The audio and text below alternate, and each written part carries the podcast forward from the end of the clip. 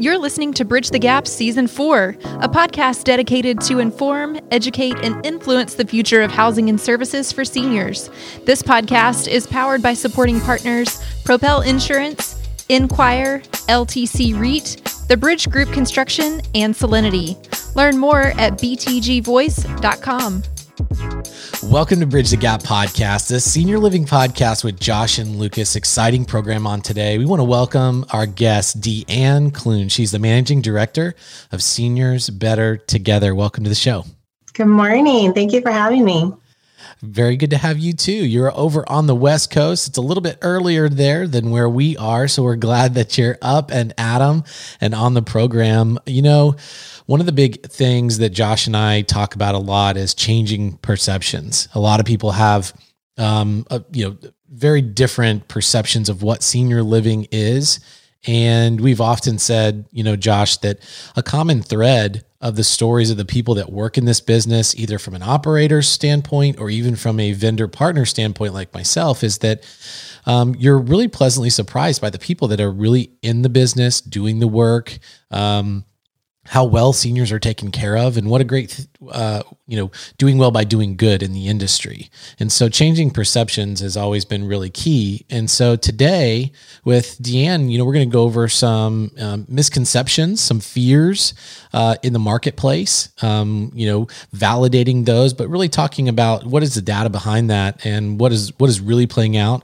Um, talk about some issues with pr and media and then some of the benefits of senior living but before we do that, tell us what Seniors Better Together is. What's your mission? Yes, um, Seniors Better Together is a newly formed in- entity. Um, technically, it's a cooperative of senior living communities, but our mission is really to be a positive voice for senior living across the country.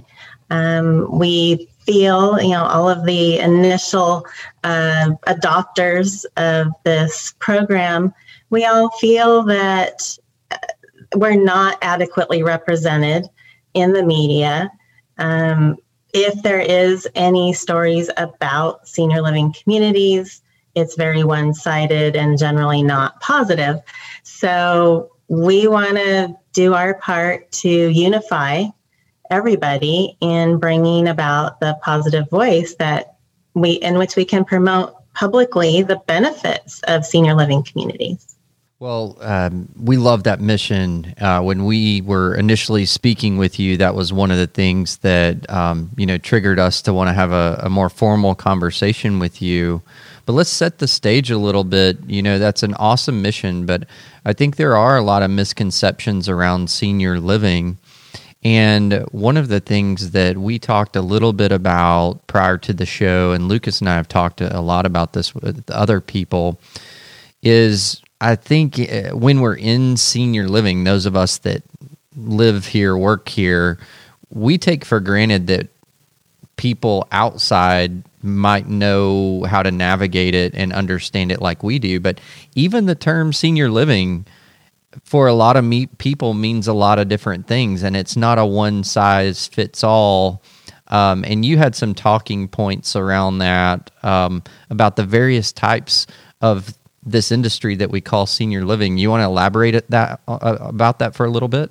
Sure. Um, and I think maybe one of the things to define for people is there is a lot of difference. There, there is a wide spectrum and scale of options within this large thing that we call senior living, right? Or substitute the word retirement community or any other general term people use. And, you know, it kind of internally, we talk about independent living, assisted living, things like that. And there, it really kind of comes down to there are a lot of want based uh, lifestyle community options for people, and there are more needs based community options where you know someone is needing a helping hand uh, in assisted living or someone is needing some specialized um, programming care uh, such as memory support. But uh, also you know skilled nursing kind of comes into that. And uh, i am not at all, you know, here to say anything against senior or, or skilled nursing. I would just say I wouldn't categorize that as senior living. Um, it is, well, a couple of ways it's really different. Uh, skilled nursing is not age qualified, right? So anybody who needs skilled nursing support can receive that at a skilled nursing or rehab center. You don't have to be an older adult. It's not intended for living and residing long term. It's intended to be temporary, get someone through a, a, medical crisis and get them out. So, what we're talking about are those uh, actual residential uh, congregate living environments that people choose to reside in long term for a variety of reasons, usually lifestyle uh, related. Well, and and so that's a great explanation and kind of sets the stage. And you know, even there's so many other complexities that add to uh, a, a, potential consumer or someone just outside of the the industry lacking understanding or having some confusion because even in what you just mentioned there's this overlay of even regula- regulatory authorities that help to define those different things and unlike uh, many of the skilled nursing uh, type communities or facilities that are more federally regulated. When we talk about the senior living industry, you're looking at a predominantly state regulated, which can vary greatly um, from state to state. And so it, it's really easy, you know, if we think about it, to see how a consumer or someone, a family member just outside of the industry that hasn't been working in the industry or hasn't already navigated and learned, how confusing it could be, right? Oh, absolutely. It is. Yeah. And many times I'm based in the Pacific Northwest. Um, the communities that I work with um, in over a dozen states, you know, we often get inquiries from other parts of the country. And there's, they come in with their own preconceived notions because, say, a continuing care retirement community in Pennsylvania is a lot different than one in California. So, um, and then just i mean that category alone of kind of the continuing care or life plan or whatever term you want to use on that um, so many varieties of uh, contracts you know residential agreements and the way they do the entrance fees and if they're refundable or if how much is refundable so yeah i mean it, it does require a lot of education but kind of back to your point of being you know, so many great people in this industry. Everyone I've ever worked with, every company I've worked with, there's always this uh, overriding sense for the sales and marketing personnel that they, you know, yeah, they're trying to sell their community, but they want to be a resource. Um, they understand that people coming in never having experienced this before, looking for the first time, trying to understand all these definitions and such.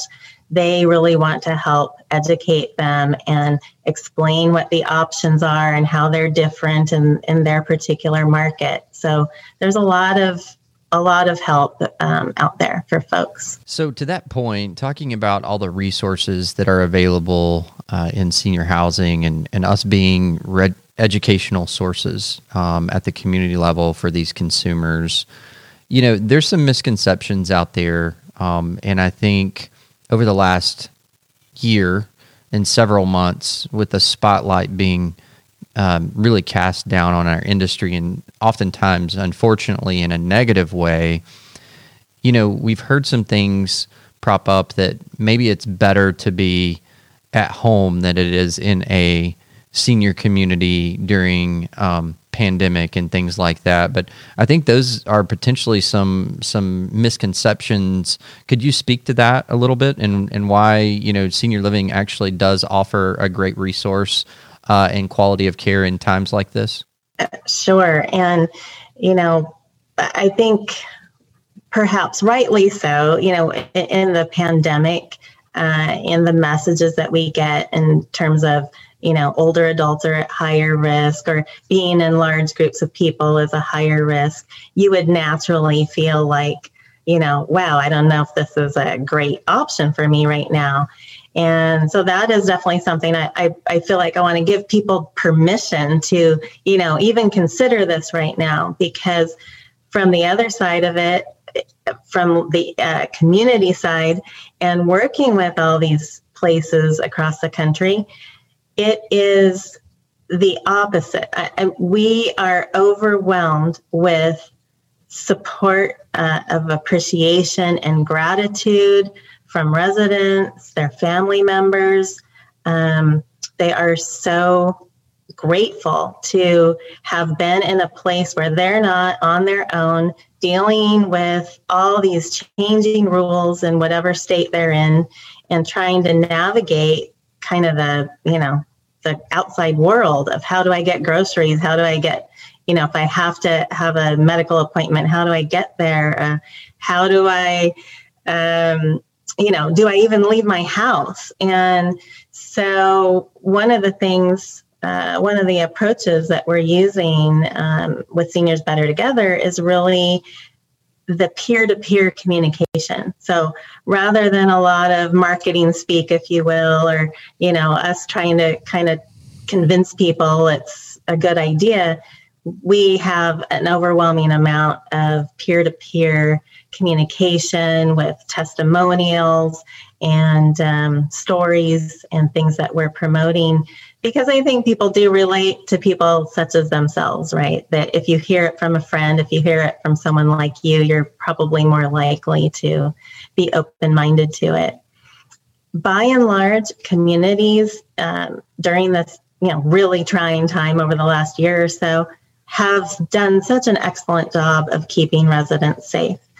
Um, there have been very, I mean, there are cases, of course, there are cases of COVID, um, and there are some isolated uh, stories of outbreak. But because they're prepared for infection control, they're used to, you know, flu season and things like that.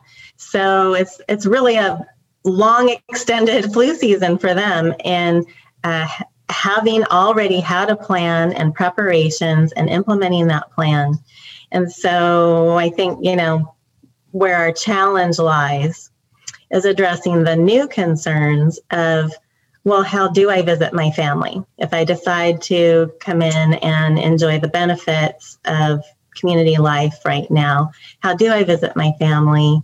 And, you know, how do I get to interact with people?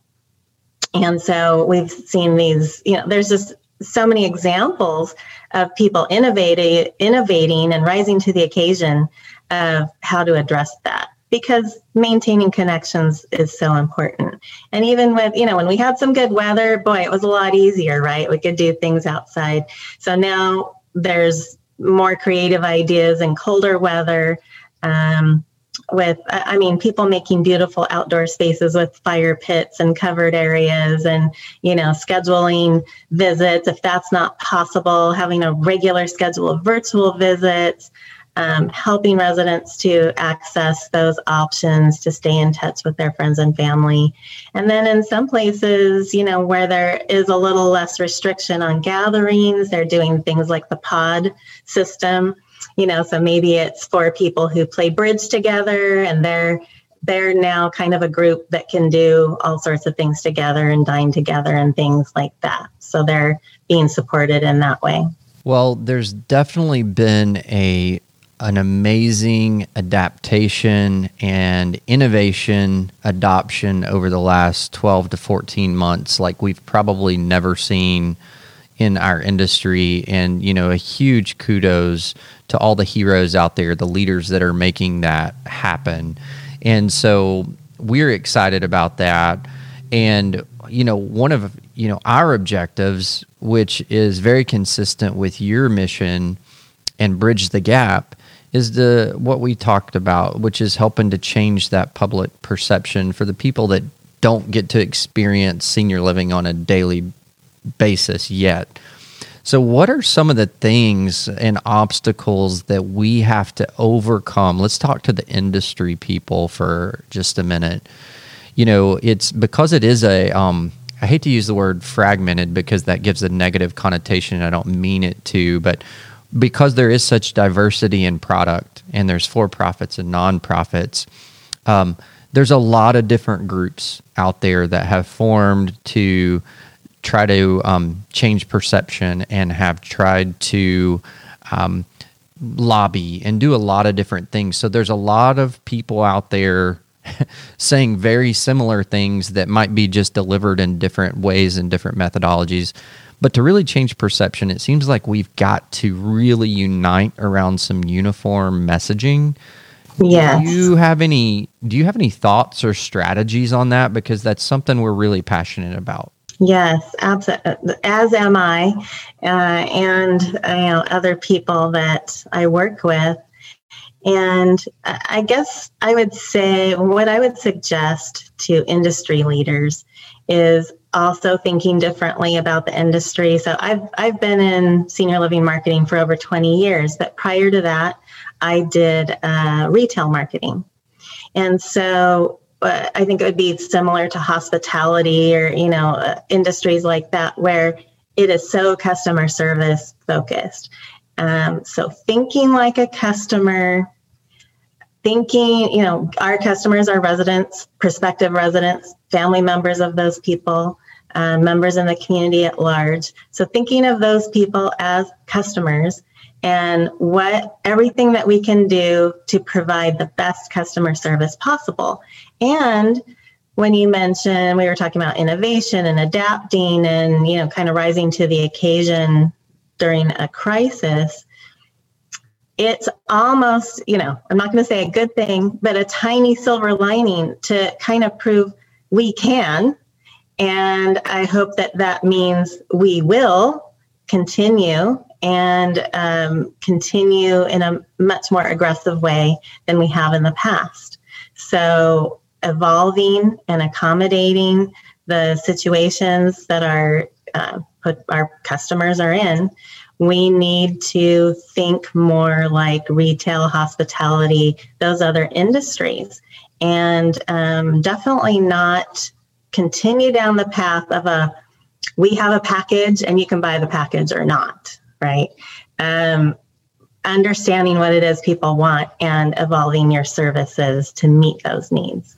So, um, DeAnne, one of the things it seems, and I don't have the statistics in front of me, but there's still such a a huge number of communities um, that are classified as senior living all across the country that are not part of big systems um, or big chains, if you will, big operating platforms, big brands, and maybe don't have a lot of the resources to have big PR firms or big marketing teams, or maybe they can't even afford to go to a lot of big conferences uh, and things like that because they're really just, you know, head down in the weeds, providing awesome quality care with everything that's within them. You know, what are what are some of your um, your advice to those groups out there that they want to do their part in helping to change the public perception, but they're just feeling like so squeezed, like, hey, I'm just a little guy. So, what would your message and advice be to them? Sure. Well, I mean, you're you're speaking to one of the main reasons why we formed Seniors Better Together. For one thing, um, you know, it was never intended to. We want to represent everybody. Um, it's not just for nonprofit communities. It's not just for for profits. It's not just for big companies. It's not just for you know single mom and pop locations. It is truly for everybody to provide that voice. I mean, if you feel like you can't do something in your uh, little corner of the world, then let's collaborate and unify and do something that helps everybody within our category of business. Beyond that, um, I would say you do have the power, especially in your own local market. You have the power to redefine what it is people think about you. And you just have to want to do it. And there are so many ways you can demonstrate that primarily with how you operate your business, how you treat customers, um, the things that you choose to participate in your greater community. So, uh, you know, I would urge if you're really trying to change, kind of flip the script, don't follow the script. Don't just do everything that, you know, you've uh, ever done for the last 10 years. Don't do everything that your competitor community does. Do different things. And here's a big one. I mean, we needed to have a whole nother discussion on this, but unfortunately, there is um, ageism in our society, and uh, older adults are not necessarily revered as they should be, um, or you know, seen as the viable. Um, important part of the fabric of our society. And so I would focus on doing things that combat that. Uh, you know, if you normally like, okay, having some sort of seminar on, uh, you know, pain management or things like that. Okay, that's kind, you know, that's maybe an issue that a lot of older adults um, have, but get out of that um, medically focused rut, right? Because they're whole people with a whole broad diversity of interest and um, want to be engaged and have a purpose and contribute to society. So don't, you know, try to view them 360, you know, very holistically and start doing some programming, start doing some events, start doing some marketing that caters to that whole person. That's really good thoughts, DeAnne, and we'd love to have you back on. That's a great topic um, and one we've covered a couple of times, but uh, I think it bears repeating. So, you know, there are so many challenges that we have faced in 2020 and so many lessons that we learned. And I'm very optimistic about 2021, um, especially for the senior living industry that has become now a big national conversation on a larger scale um, due to all the challenges that uh, are going on from a healthcare perspective. So we're so grateful for your time this morning and your thoughts and your insights on this. We will make sure to connect to you in all of our show notes uh, and the links to uh, what you guys are all about so our listeners can learn more and reach out to you and connect. We'd love to continue the conversation. Uh, you can go to btgvoice.com and get all of our show notes and transcripts and uh, links to our social media. And really appreciate this conversation. And thanks for everybody listening to another great episode of Bridge the Gap. Thanks for listening to Bridge the Gap podcast with hosts Josh Crisp and Lucas McCurdy. If you were informed, educated, or influenced by this episode, we want to know. Leave a comment on social media or contact us in the show notes. Powered by supporting partners Propel Insurance, Enquire, LTC REIT, The Bridge Group Construction, and Solinity. Learn more at btgvoice.com.